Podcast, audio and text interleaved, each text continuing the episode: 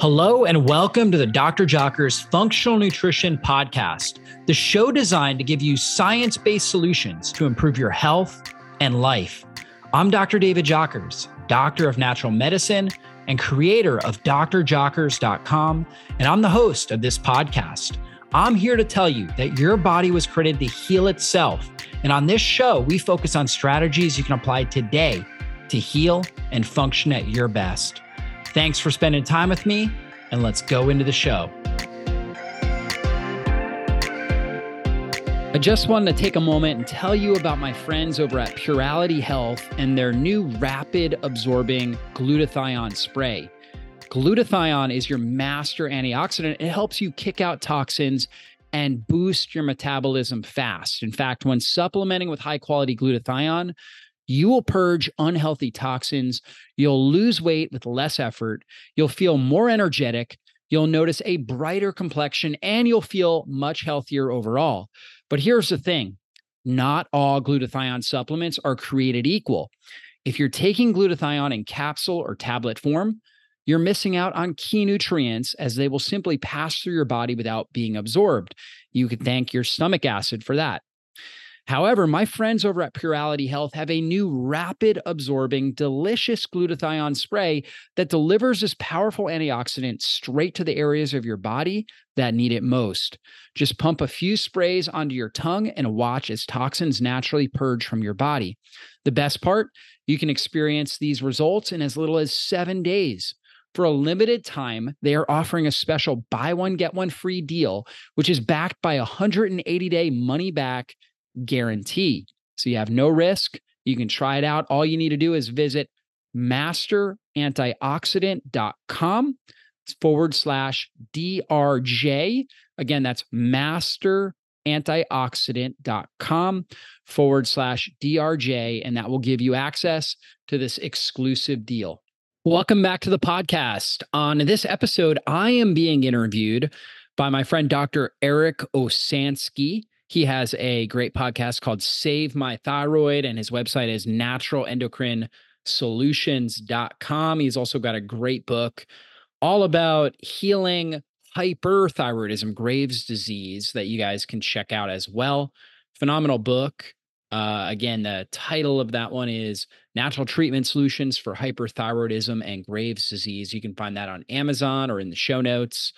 And in this interview, he he he asks me a lot about my personal story and the, and the health challenges that I experienced earlier in my life and how I overcame them. And we talk a lot about advanced fasting strategies and really go through a lot of frequently asked questions that people have when it comes to intermittent, partial fasting, extended fasting, and how to use it to really reset the gut microbiome, reduce inflammation in the body, and overcome chronic disease. So, you guys are in for a treat here. And if you've not left us a five star review, now's the time to do that. What are you waiting for?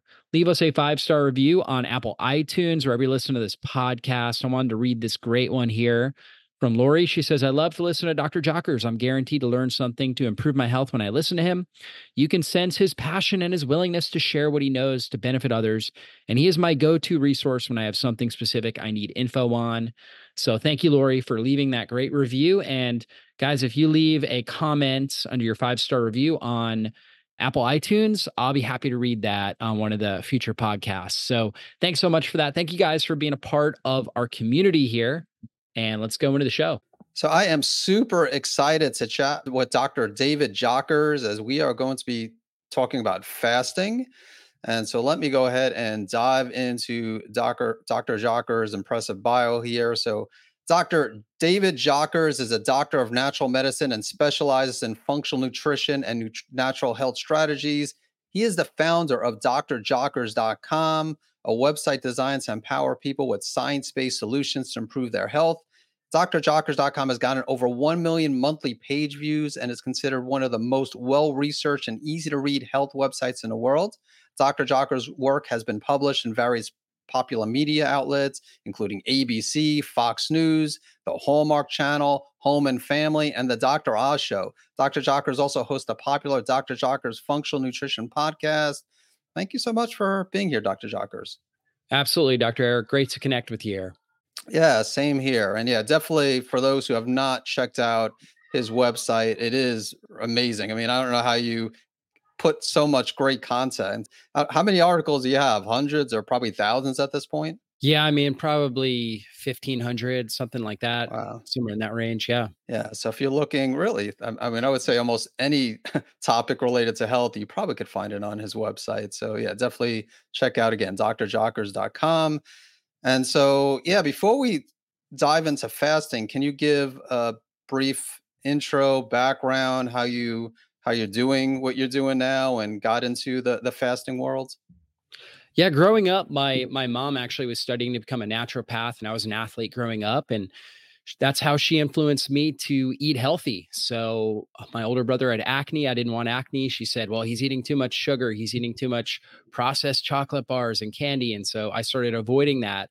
I wanted to perform better in baseball. I was a baseball player, so my mom said, "Well, you've you got to eat kale and you've got to eat, you know, your protein and you've got to get, you know, these kind of nutrients into your system." And so for me, whatever whatever would help me perform better, that's what I was going to eat. And so I didn't like kale, but I was swallowing down kale, you know. So um, so she helped really inspire me from that perspective. And then when I got out of school, I I got really into fitness. And when I got out of high school, I should say, I got into fitness, and uh, I uh, was was a personal trainer.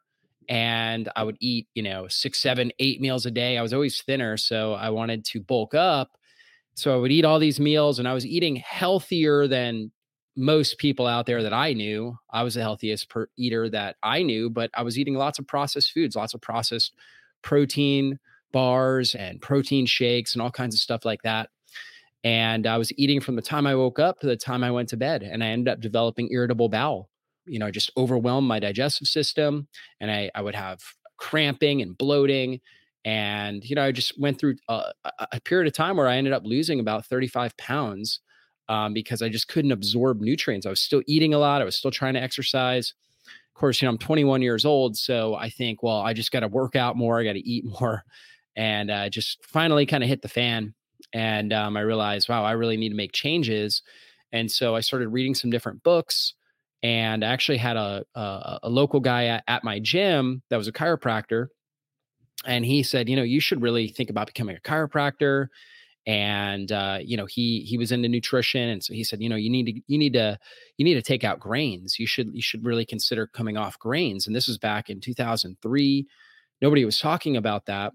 Uh, but he turned me on to drmercola.com and I started reading that website and he talked about a no grain diet. So I came off grains. I started really cha- doing a lot of changes with my diet, really focusing on, I was, I was more of a, I guess you could say I was like plant based eater. And so I started going with grass fed meats and really prioritizing healthy animal products and healthy fats. And it definitely changed my health big time. And I got my energy, my life back, went to chiropractic school and you know, and, and I had this vision of of creating a a natural health center and really impacting community wellness. And that's what I did uh, when I graduated from chiropractic college. I opened a clinic right out of school, and th- that clinic became successful. But I just realized I was working way too much, had no balance.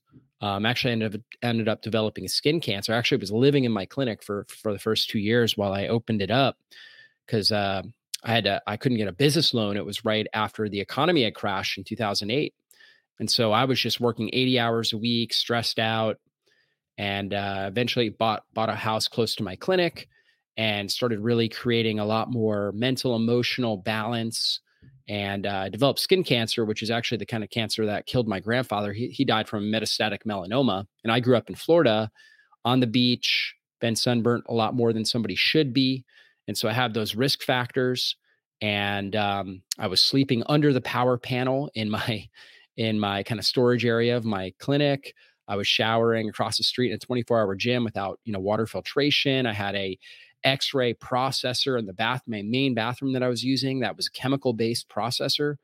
So I was breathing in toxic chemicals all the time. And so I just overloaded my my toxic bucket. And for me, that's how it expressed either digestive issues or you know, in my life, it's been digestive issues or it's been skin cancer. But I've also been able to heal those. And I actually started practicing intermittent fasting and extended fasting in my journey of healing. And uh, when I first started practicing it, I had never, I never heard the term. And so back when I started, when I made my diet changes in my early 20s, I just realized because my blood sugar was a lot more stable, I wasn't hungry in the morning. And I, I was always busy. I had either clients early or I had school early. And so I just started drinking a lot of water early in the morning, early in the day. And then um, I would not be hungry and I, I, wouldn't get hungry until sometimes two or three o'clock in the afternoon. And then I would start eating and I would eat in kind of a shortened, condensed window from, let's say, three o'clock to eight o'clock. And I would eat a good amount of food during that period of time. And then I would wake up the next day and kind of fast or just just hydrate throughout the day up until you know afternoon again and i realized i felt significantly better and that was a cornerstone part of my healing process and that again that was back in 2003 2004 I never heard the term intermittent fasting. And then when I developed skin cancer, actually went on a, a what I knew was a, a of more of an intensive fast. So I went on a five day fast in that process uh, as part of my healing. And so that was more, much more intentional. But that was right around the time when I had started hearing the term intermittent fasting. And um, it's something that I've really looked at and studied in detail and obviously practiced myself. Yeah, that's some story. So it sounds like you've been fasting for about 20 years now.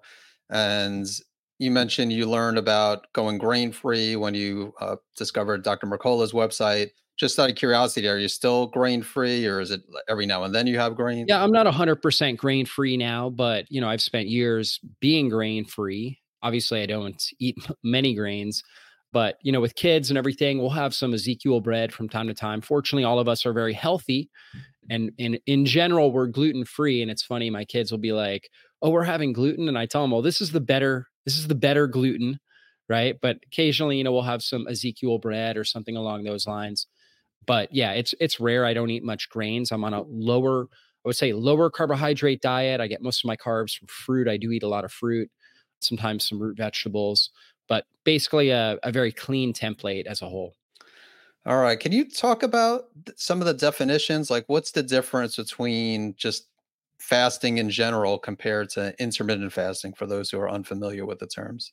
Yeah, it's kind of like this blanket term of fasting, intermittent fasting. I mean, all of us do some level of fasting, and really fasting is just going without. And so um, you can fast from from entertainment right you can there's a lot of things you can fast from not just food but of course you know for for the purposes of this conversation and natural health we talk about it from a for fasting from food so basically the way that i look at it is within if it's within a 24 hour period of time we call it time restricted feeding or trf and then sometimes the, the term intermittent fasting will come in as well as kind of like synonymous with time restricted feeding after 24 hours, or really honestly, like after two days, there's there's a whole nother thing that takes place inside of our body. So within, if we're fasting inside of like a 48 hour window, our digestive juices, we're still producing stomach acid, bile, pancreatic enzymes to prepare for the next meal. After about 48 hours, we stop producing those. And so we have, you know, if you're doing a three or four or five day fast, it's wise to reignite the digestive juices so you can digest your meal effectively when you do break your fast because your body is conserving energy and it's saying, well, I don't need to eat right now. I'm not eating. So I need to put all the energy I can, the energy that I would normally put into producing these digestive juices, which is very energy demanding. It takes a lot of energy for us to produce stomach acid, to produce bile, to produce pancreatic enzymes. And so Instead of that, we're diverting that energy into healing and repairing. And so as we start to introduce food, we want things that are going to help to reignite the digestive juices. So a lot of times we'll, we'll I'll, I'll tell people to, you know, really make your food very aromatic. So you're smelling it. Use a lot of herbs, basil, oregano, thyme, rosemary, things like that. Bone broth, right? Something maybe liquid based that you don't need much digestive juices, but tells the body, okay, food's starting to come in, calories are starting to come in. Whereas with a shorter fast within 48 hours, for example, like I do a 24 hour fast every week and I don't do any of that stuff. I mean, it's a good idea to maybe take a little apple cider vinegar before a meal or drink some broth before a meal. That's always a good idea. I think that's good all across the board. However, you can I can break my fast. I can do a lunch to lunch fast, eat lunch on Wednesday, fast to lunch on Thursday, and not need to worry about, oh, am I going to be able to produce enough stomach acid or digestive enzymes? And so I can eat a normal meal and feel fine, feel great afterwards. As opposed to, again, if I do a three day, four day fast, let's say, can overwhelm your system. And so you kind of want to, you want to have that knowledge beforehand. So you start to gradually reignite and reawaken your digestive system, not just break it with this huge meal. And when you say like a three or four day fast, so you essentially talk about a water fast, like all they're doing during the three, four days is drinking water? Yeah, typically water, maybe herbal tea, maybe black coffee, something along those lines. Basically, no calories. Uh, and I, so, I, always recommend no sweeteners or, or, at least minimal sweeteners. And I think the benefit there is that you get a, a dopamine reset as well. And so for many of us, we are even in natural health, we're using stevia, monk fruit, things like that, and we're sweetening up. We're having a dessert, or we're sweetening up liquids, or we're eating fruit and things like that. And all of that triggers dopamine. And so if we go several days without any sweet flavors, okay, that helps us reset the dopamine pathways in our brain. We're more sensitive to the natural flavors of food um, when we reintroduce food. All right, that sounds good. So make sure don't uh, you could have like you said herbal tea or green tea, but you don't want to add even stevia or monk fruit, let alone like something like ideally. Yeah, ideally for the best benefit. Yeah. And so you said you said you do a 24 hour fast once per week mm-hmm. and then pretty much on a daily basis then are you doing like 16 hour inter 16 hours intermittent fasting? Yeah. So for me on a daily basis, 16 to 18, sometimes maybe a little bit longer, but I'm usually eating my meals, I would say between 1 p.m. and 7 p.m. on a, on a daily basis. And I typically work out right before I, uh, I break my fast. So usually I'm working out at like 12 30, 1 o'clock, and then I might finish that workout at 1 30 and break my fast around 1 45, 2 o'clock, somewhere in that range. And then, you know, I have a really good meal. Sometimes I'll have a snack in between a high protein snack, and then I'll have a great dinner with my family, roughly six o'clock at night. I think it's safe to say when many people start fasting, you know, like let's say intermittent fasting, a lot of people are doing it to to lose weight. So that's certainly one benefit. Are there other benefits of intermittent fasting besides losing weight? Yeah, I would say that's the most common benefit, but there are incredible longevity benefits to it. And I've personally never tried to lose weight at any point in my life. And yet fasting has become a cornerstone part of my lifestyle. So, like with me, when I had irritable bowel, fasting helped me heal my gut lining. And you think about it, the gut lining is only one cell wall. And so all the mechanical stress of food coming through there is putting stress on that one cell wall. And that cell wall needs to be very, very strong, very resilient. And so when we're constantly eating, we're constantly putting that mechanical stress. And I, I compare that to, to if you have a sprained ankle. And so you've got a sprained ankle and, and then you just continue to walk and run on it. Obviously, it's not going to heal properly. And so you need time to rest. Now, fortunately, the gut lining heals a lot quicker than all the cartilage and the avascular tissue uh, in our ankle or in our joints. And so we don't need quite as much time to heal our gut lining as we do to heal the the joints. And so sometimes just taking even 24 hours, we actually get a rise in stem cell, uh, intestinal stem cell production, even just doing a 24 hour fast. And so even a 16 or 18 hour fast, a lot of people will notice big improvements in their overall digestion just by doing this kind of 16 to 18 hour fast on a daily basis. And one of the benefits or one of the reasons for that is the healing, the actual time away from mechanical stress going through there, allowing that intestinal lining to heal. Now, another great benefit is it actually helps to improve the diversity of the microbiome. Now, most people, most microbiome researchers out there, they'll say the the more diverse your microbiome, the healthier you are and that's what the the research has shown. That means the more the, the greater number of species of different types of species of bacteria in our intestinal system the healthier we are. And the idea of okay how do i create uh, diversity in my microbiome? they would say and this is one way is to eat a diverse array of different vegetables. These plant-based foods have various fibers in them and each in a sense type of fiber or type of prebiotic nutrient that's in these different plants helps to feed and favor the bene- the growth of certain types of beneficial bacteria in our gut. And so if you're only eating the same 10 foods, you're not going to have as diverse a gut microbiome as if you were to eat, you know, 30 different types of foods. And so that sort of thinking really predominates in uh, microbiome research. And there's a lot of truth to that. However, fasting is the opposite, and it's been shown to actually improve diversity. So, fasting, you're not eating anything. So, you would think, well, everything's just going to die. But what we found is that in the gut, there are different layers of bacteria. And so you have your primary feeders and you have your secondary feeders. Primary feeders live right right above the mucosa. So you have right above the intestinal lining, you have this thick coat of mucus. And that mucus is where the immune component of the intestines are, the secretory IgA. And that mucosa protects that single cell gut lining wall, right? So it's super critical that we have healthy mucosa there. Inside the mucosa, there's bacteria that live in there. We call those the secondary feeders. Those bacteria, not only do they like to eat polyphenols and fibers and stuff like that, but they also can survive on the mucosa itself. So they can actually eat the mucus itself in, in, in as a fuel source to stay alive. And so one of those secondary feeders is called Akkermansia mucinophilia. Mucinophilia means mucus loving.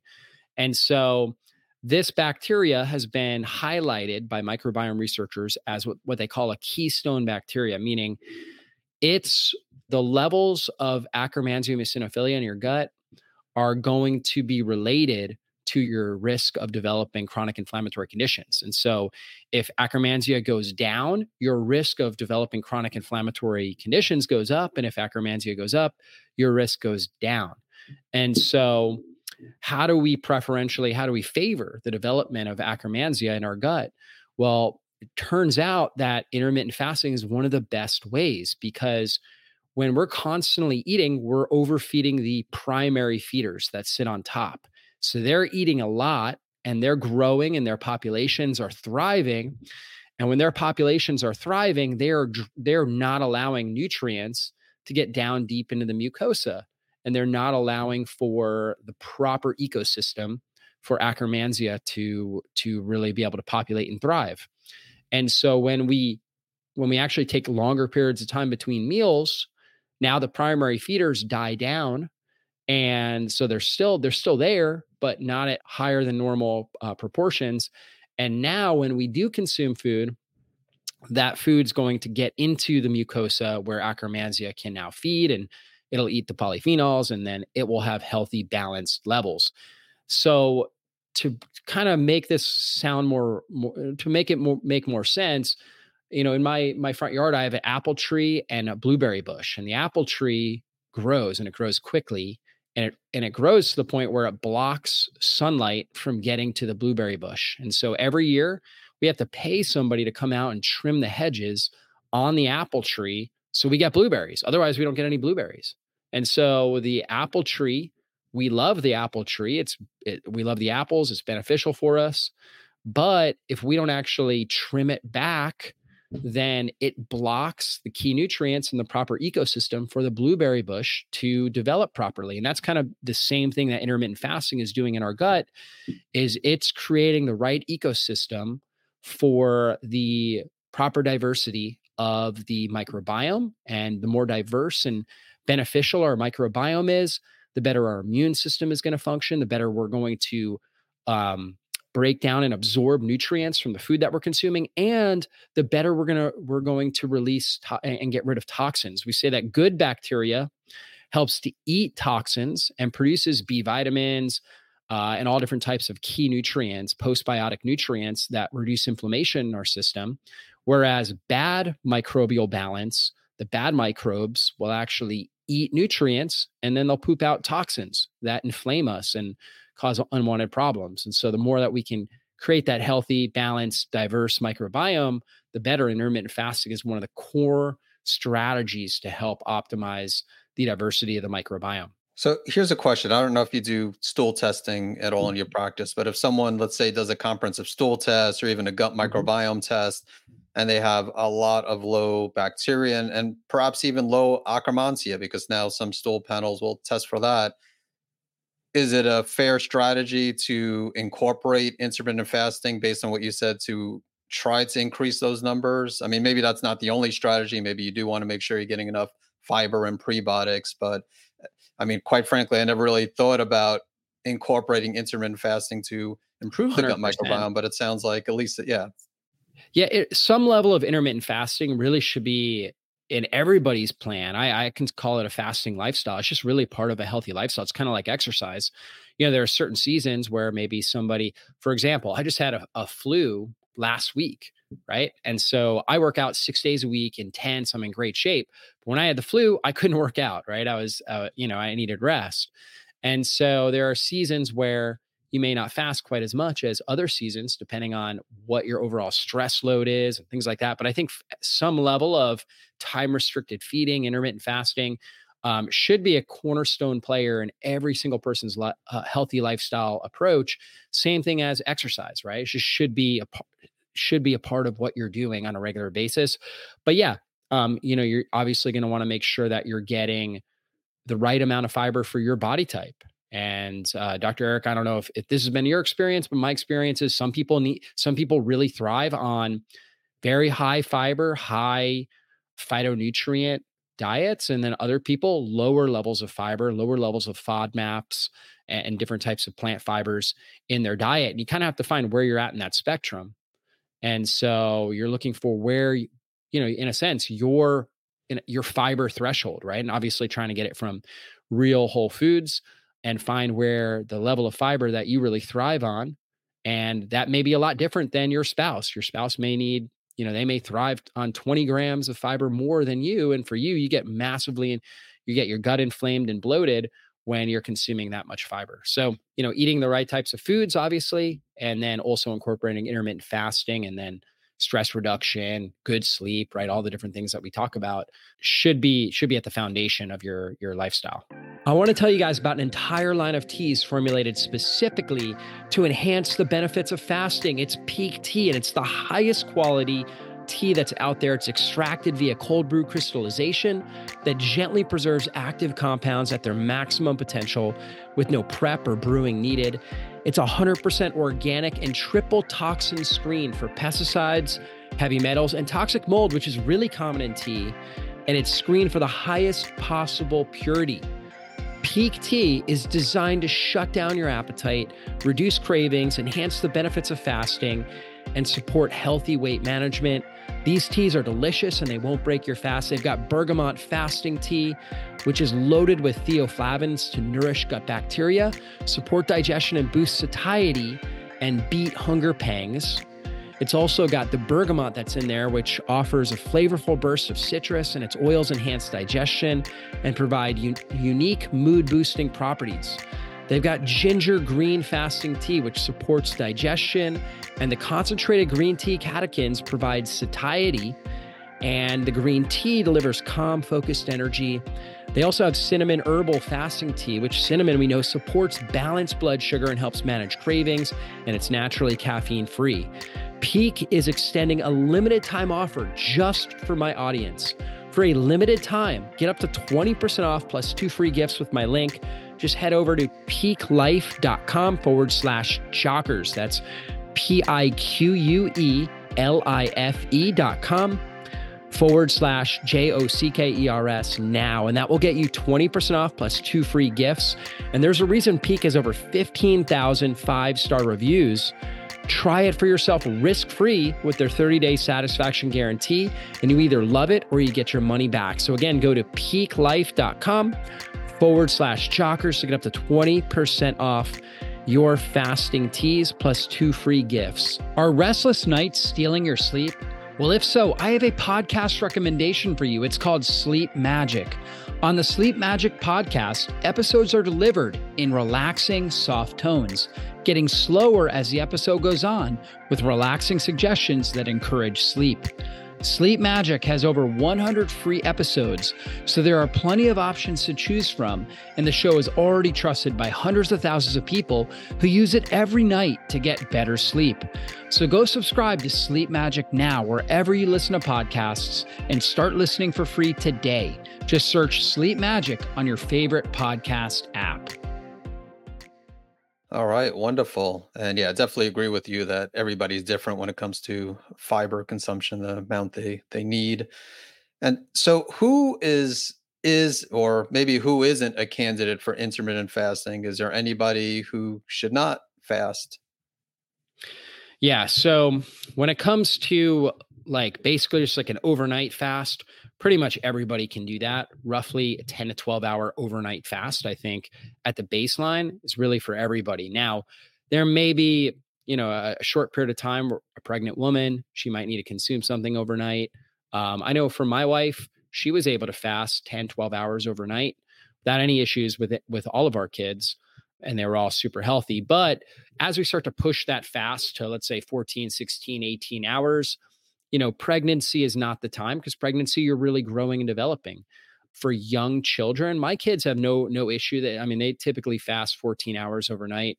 Um, and they have no issue as long as of course they're they're consuming plenty of calories during their eating window but for most kids you know it's not like we're trying to really you know compress their eating window or do something intentional there high level athletes if you know if you're training two three four hours a day that's not a, not a season to to be you know trying to tighten your eating window so those would be certain individuals type 1 diabetics until they get really good at, at understanding where their blood sugar is because there are type 1 diabetics that do regular intermittent fasting and feel great um, but you know, it's not something you, they'd want to just jump right into. Um, they need to be really good at understanding where their blood sugar is and how their body's responding to you know various foods that they're that they're consuming. And then of course, people that are very underweight, they need to obviously uh, also at the same time understand the amount of calories that they're going to need and the amount of foods that they're going to need. And that's really one of the biggest mistakes people make is they feel good when they're fasting. And so when they get back to eating, they don't eat enough. Um, they're used to eating maybe smaller meals. They're not consuming enough ca- overall calories, enough overall protein. And so I think that's that's the key. That's one of the key caveats is when you're eating, you eat really well, right? You want to make sure you're eating till you're fully satiated um, and not trying to undereat. You know, a lot of times people are in this kind of diet culture where they're like, well, I'm only going to eat 200 calories a meal or something like that. And so they go from six meals to three meals, and then they're still just consuming 200, 250 calories in a meal. And, um, you know, they're not getting their overall amount of calories that they need. And when, when you're in a, a period like that, where you've got too low calories for too long a period of time, that will affect your metabolic rate. You know, talk about thyroid, it can affect thyroid hormone pro, uh, production and conversion and sex hormone production as well and cause a lot of unwanted symptoms. So you got to make sure that when you eat, you're eating really, really well, eating good foods and eating plenty of them. And then when you're not eating, you're not eating. And then also getting enough protein is important, I would imagine as well. Absolutely. Yeah, 100%. So I recommend 30 to 50 grams of protein per meal. So now you're only eating two to three meals a day, but you're consuming 30 to 50 grams of protein per meal, 30 at the minimum roughly about 10% of, of most proteins is uh, branched chain amino acids, leucine, isoleucine, and valine. And those branched chain amino acids stimulate muscle protein synthesis. So the, the basically development of muscle tissue. And you need roughly around three grams or so, depending on your size, two to three grams of leucine per meal is the what we call leucine threshold that stimulates muscle protein synthesis. Leucine is the most abundant branched chain amino acid and the most important for muscle protein synthesis. And so a, smaller individual may be fine with 20, 25 grams of protein in a meal if you're, let's say, you know, under 110 pounds or so. But for most adults, you know, to just be on the safe side, I recommend 30 to 50 grams of protein per meal. And protein is very satiating. Um, and so that's going to make you feel much more satiated and keep your blood sugar stable and balanced so you can go longer periods of time and feel great between meals. Now, to get 30 to 50 grams, you have to kind of readjust. You may have been used to consuming, let's say, 10 grams of protein. Um, you're going to have to readjust and really understand how much that really, what that really looks like as you're setting up your meals. But if you do that, if you do 30 to 50 grams of protein in a meal, you're going to feel great and it's fasting is going to be a lot easier i recommend also obviously adding in some fats and if you're eating real foods most protein foods come with some fats. If they don't, like let's say a chicken breast, add some olive oil or a little bit of avocado or something like that. So you're getting some healthy fats with it. But I recommend somewhere between 15 to let's say 30 grams of healthy fats. And these are are general ranges. Basically, eh, some people can do I can do much larger amounts of health of fats and proteins in a meal and feel great. Whereas other people, when they eat a lot of fat in a meal, they feel awful. Um, and so, you know, if you don't have a gallbladder, for example, or if you have really clogged bile ducts in your liver gallbladder system, your biliary ducts, if they're real clogged and not releasing bile effectively, then you may feel bad. You may feel more nauseous, uh, have more gut issues, just feel really, really bad, feel really itchy when you consume higher amounts of fat. This is where a lot of people go wrong when they go on a ketogenic diet because they're they're told just keep la- layering on the fat, add more butter to that, eat a whole avocado with that meal. And for some individuals, they feel great when they do that, and others don't. And that's because they're not metabolizing, breaking down that fat effectively. So find out kind of where what you feel best with as far as the amount of fat you're going to consume in that meal, and and then you know stick in that range. Right. For most people, it's going to be somewhere between 15 to 30 grams of healthy fats coming from extra virgin olive oil or avocado or grass fed meats or pasture raised eggs grass fed butter, something along those lines, and um, combine that with the protein. And then you can round out your meal with vegetables, different types of colors. I like to get a lot of colorful foods in my meal. So, fruits, vegetables, things like that. But if you get your protein and your fats down right, then that's going to give you the natural satiety that you need. That's going to keep your blood sugar stable, make it a lot easier to fast, and keep you really at a very high energy eh, throughout the day functioning at a really high level and keeping your inflammation down. All right, wonderful. Thanks for sharing that. And yeah, pretty much it sounds like you're recommending for people to listen to their body, especially with the fat consumption. So if mm-hmm. they're, you know, and maybe they need some additional support if they had their gallbladder removed, for example. And I mean, yep. that goes beyond this conversation, but appreciate you sharing that. And then you mentioned when someone is, let's say, extremely restricting calories. You mentioned how it might negatively affect thyroid or you know and or the sex hormones and as you know most people listen to this have a thyroid or autoimmune thyroid condition if someone's doing everything right if they're not restricting calories and uh, eh, eh, making sure they're eating sufficient protein and healthy fats are there any concerns with someone who has a thyroid condition or a, an, an autoimmune thyroid condition Really, they're not. In fact, actually, fasting will be one of the best things to help reduce overall inflammation, to help the body get rid of senescent immune cells. So, when we, whenever I think about autoimmunity, you know, the, where the immune cells now are starting to attack our own self tissue, I think those immune cells are really dysfunctional. They're they, so our body's got to constantly recycle cells and it's going to constantly recycle immune cells. However, if we're not good at recycling and getting rid of older, damaged, dysfunctional cells, you know, that's a skill that the body has. And as people age, and if they don't t- create the right environment, they're not going to be able to get rid of these cells. And so, therefore, those cells are going to start to produce and and their function, their, their the things that they're doing are not in alignment with our best health. And so, one of the best ways to basically get rid of senescent cells or aged, that's kind of the term that we use for old age dysfunctional cells, is through fasting. When we fast, we lower our blood sugar and our insulin levels. Insulin comes down. And once insulin gets below a certain threshold, it tells the body okay, now let's go into healing and repairing. So when insulin's elevated, it's saying, okay, let's build and divide. Let's create more cells. Let's take our cells, have them divide, and create more cells. Let's build, let's store, right? And then when insulin goes down below this certain imaginary threshold that's could be you know different for each individual, right? Goes under that and then all of a sudden the innate intelligence that runs our body says, okay, now is a time to heal and repair. So let's get rid of all the different damaged proteins that we don't need. Let's break those down and let's take the raw materials and let's create new healthy cellular organelles, new healthy mitochondria, new healthy Golgi apparatus, um, new healthy RNA. let's create new let's get rid of these all these old damaged immune cells and let's create new healthy immune cells right and so now we start to really repair and refresh the body the problem is that most people are in a constant state where insulin's above the threshold so they're in a, this constant state of building and reproducing cells and they're not getting enough time to clean and repair and so, because of that, we build up all this trash in our system, all these damaged cells.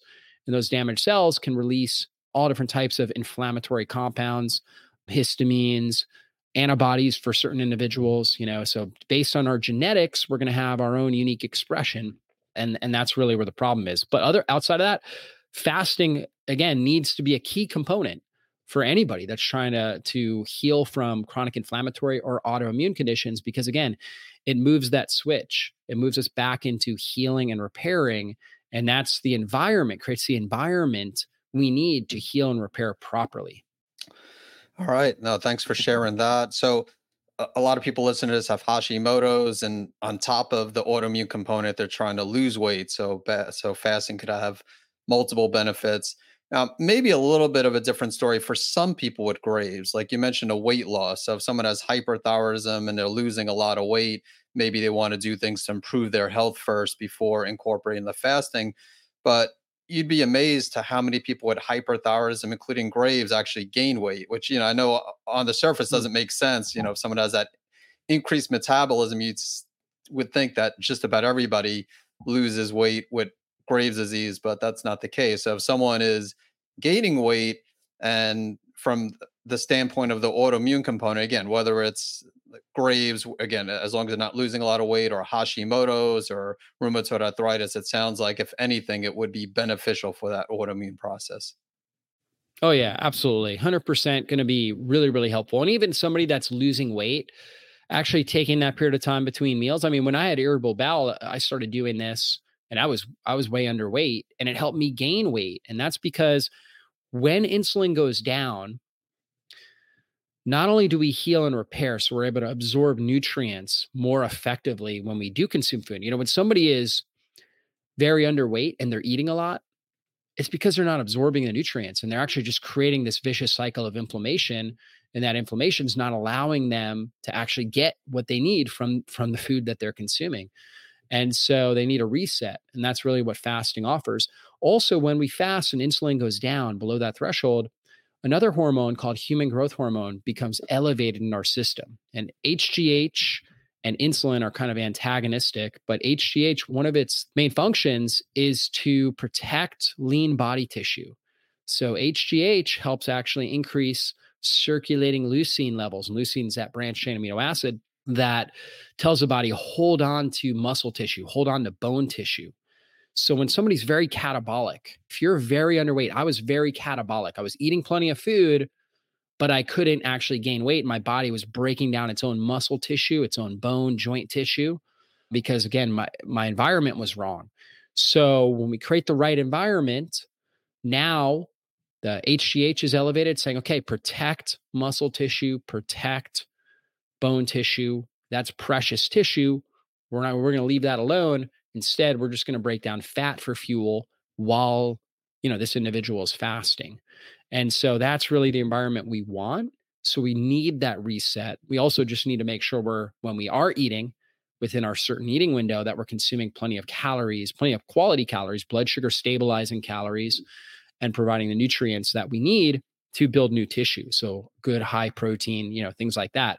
So that's key. So really, even if somebody is underweight, getting into even if just we're just starting with let's say a 12 hour overnight fast or 14 hour fast um, and then trying to consume three four meals in that window and trying to make those meals as as easy to absorb as possible maybe protein shakes broth things like that you know in the early stages while in a sense you know they're those are individuals where their ankles are broken right? So it's really hard for them to walk it's hard for them to consume and absorb nutrients from a lot of solid food right so we might even need lick, more liquid nutrition mm-hmm. for those individuals as we're healing and repairing that gut lining so they can absorb a proper amount of nutrients from real food yeah i'm glad you you brought that up because it's as far as the duration of the fast too because yeah, I, I agree with what you said. Just about everybody should be going at least 12 hours, but even 14 hours is not too long when you think about it. Like if someone stops eating dinner at six six at night and then they eat breakfast at 8 a.m., which is fairly early, that's 14 hours right there. So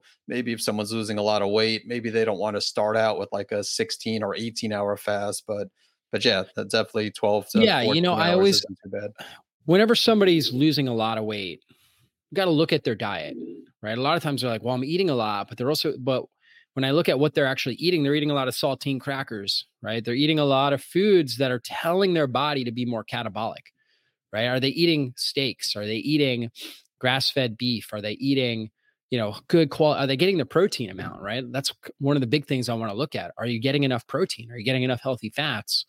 Like, what actually are you eating? And we start to make those diet changes and then incorporating the fasting as well you know we get their environment switched back into this kind of place of healing and repair and they're able to absorb the nutrients all right well thanks for sharing that and i, I want to switch gears and talk about foods that can break a fast and you kind of mentioned a little bit like I, I had questions with green tea and herb, especially like herbal teas uh you know mct oil like our you know even coffee like our, our if you mm-hmm. have obviously without again any sweeteners even the natural sweeteners if you just have like black coffee, just regular black tea, green tea, the herbal teas. So those are are, are all those safe? Yeah, that's a good question. Somewhat personalized, but the general statement would be that none of those break a fast. Now, the caveat here is that if you consume something, even let's say black coffee, and it increases cravings, you know, black coffee is a performance enhancement tool, meaning you should feel great after you drink coffee. For some individuals, they feel more anxious, jittery, they have increased cravings when they when they consume it. Their body's having an adverse reaction to it, an immune reaction to it. For that individual, that is going to break their fast. It's too too stressful of an event.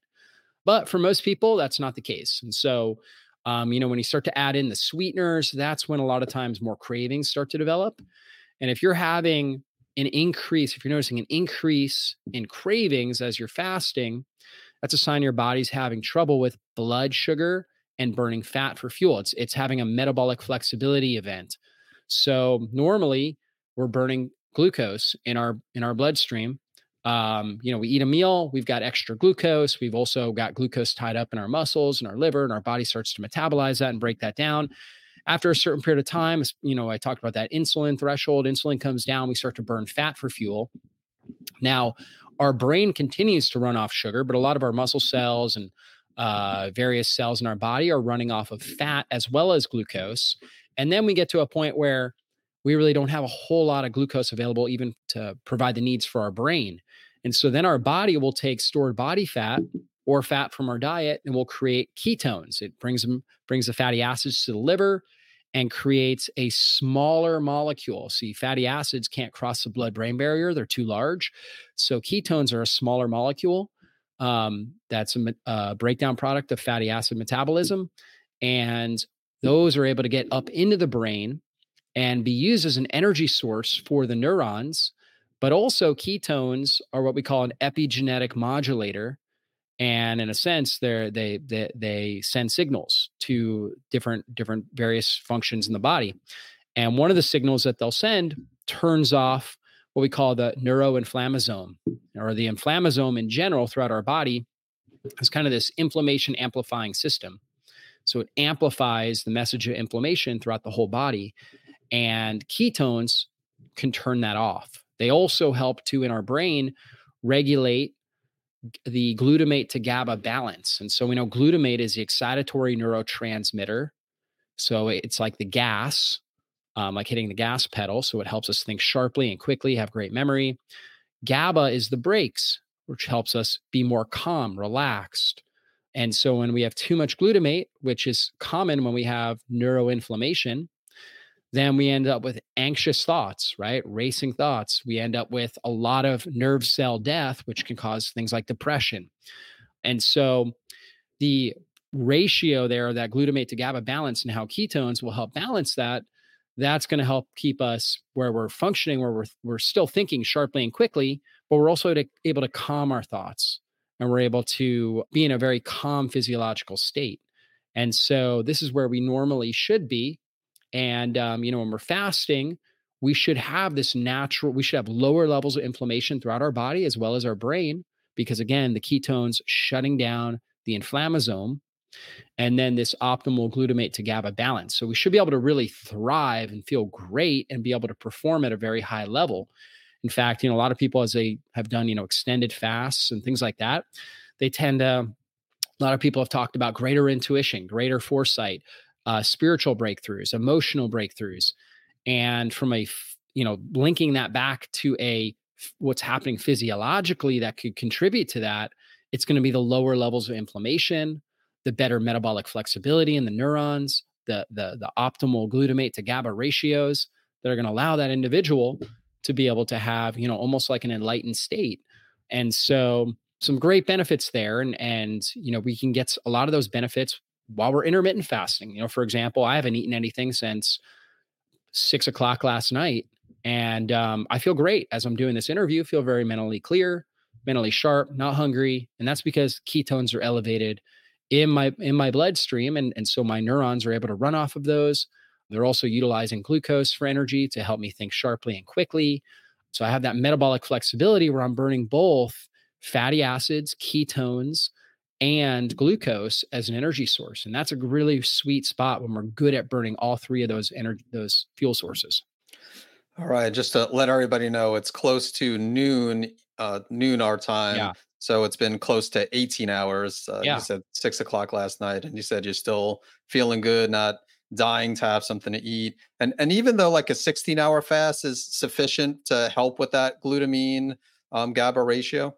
Yeah, it is. I mean, really, the key there is it's going to be different for each individual. So it depends on your insulin sensitivity.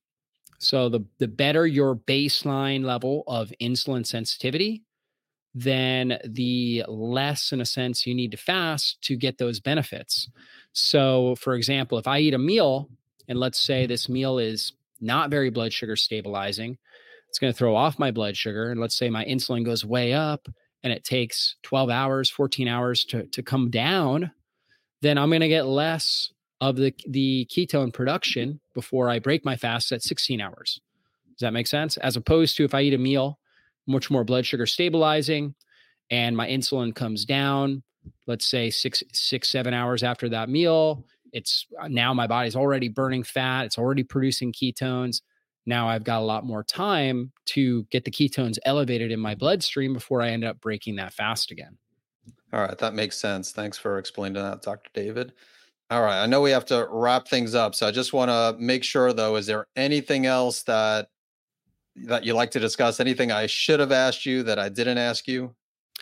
No, it's been a great interview. I mean, you know, we talked a little bit about autophagy, this process where the body actually will break down old damaged cellular organelles and take the raw materials and form new healthy cellular organelles. The most well-known are called mitochondria and and the process is called mitophagy where we're actually again breaking down the old damaged mitochondria and then forming new healthy mitochondria. This is critical for you know the the overall functional well-being of every cell in our body. Ultimately at the end of the day, our quality of life is going to come down to the amount of high functioning, stress resilient mitochondria within the cells of our body. And so, for most individuals out there, because they're not cycling through feeding and fasting, they're not providing the environment for healthy mitochondria. And instead, they're providing an environment where they have a whole bunch of senescent, old, damaged, and dysfunctional mitochondria within the cells of their body. And so their overall cellular energetics go down their overall inflammatory load goes up, their oxidative stress load goes up, and their resilience in life goes down. And we want to have that great resilience. We want to have our mitochondria primed for stress as well as possible. Prime means that they're ready, they're prepared for any sort of stressor because stress comes in life. And um, by making sure that we're getting rid of that, our body has time throughout the week to get rid of all of the older damaged mitochondria. Mitochondria are constantly da- being damaged and rusted just from from uh, metabolism, right? From producing energy, from all the different stresses that we experience. We just have to get rid of those and build new, healthy, stress resilient mitochondria. more of those stress resilient mitochondria, the better we're going to adapt to the stressors we face throughout our life. And the better we're going to be able to function and perform. And so, and that's also going to create a healthy body that's primed for longevity as well. So we're ready to live 80, 90, 100 years disease free. All right, wonderful. Yeah, when we think about mitochondria, you know, obviously what you eat is important, just ba- basic e- eating well, stress management, uh, you know, getting sufficient sleep. But yeah, the fasting component of it is just fascinating. So again, thanks for sharing that. And for those who want even more, you know, information, again, we covered a mm-hmm. lot. Dr. David just um, shared a lot of great information. Um, but the good news is he has an upcoming fasting and longe- longevity summit. So if you could take a minute or so and just talk a little bit about that. Yeah, so the Fasting and Longevity Summit, we interviewed myself and uh, Dr. Joseph Antoun, who is a PhD researcher, and and so we interviewed a wide range of different natural health experts, and you know got got their best strategies when it comes to having success with intermittent or, or uh, partial or extended fasting, as well as everything to do with longevity, hyperbaric oxygen, obviously good nutrition, stem cells, right? All these types of strategies, biohacking strategies, and things that people can be doing to help support their overall health as they age. So, not only going to learn about, you know, basically how to prevent or reverse chronic disease, mm-hmm. but really how to stay disease free and age with those great stress resilient mitochondria, like I was talking about, so you can thrive into your 80s and 90s. So that's awesome. So, I mean, obviously, there'll be a lot of talk about fasting, but it sounds like it goes well beyond that, just not fasting, yeah. but just other components that help with longevity. So awesome. Um, I'll make sure to include the link to the summit in the show notes. And again, besides the the summit, check out Dr. Jocker's website, drjockers.com and then um, your podcast as well, the Dr. Jockers Functional Nutrition Podcast. Um, anything else? I don't know if you want to direct them towards social media at all or just your. I mean, I'm on YouTube, uh, Instagram, right? All those different channels as well. So if they want want to look me up, Dr. David Jockers. Wonderful. Again, I'll include all the links in the show notes. And again, Dr. David, appreciate your time. Uh, I'm sure those listeners learned a lot about fasting, and you know, I learned some some things as well. Great, wonderful. Well, always, uh, you know, enjoy my time here with you, Dr. Eric, and appreciate all the great work you're doing. Well, that's all for this show. And I want to thank you again for spending your valuable time with me today. And if there was something you heard in this interview that you have questions on or you want to dive into deeper, then drjockers.com is the best place to go.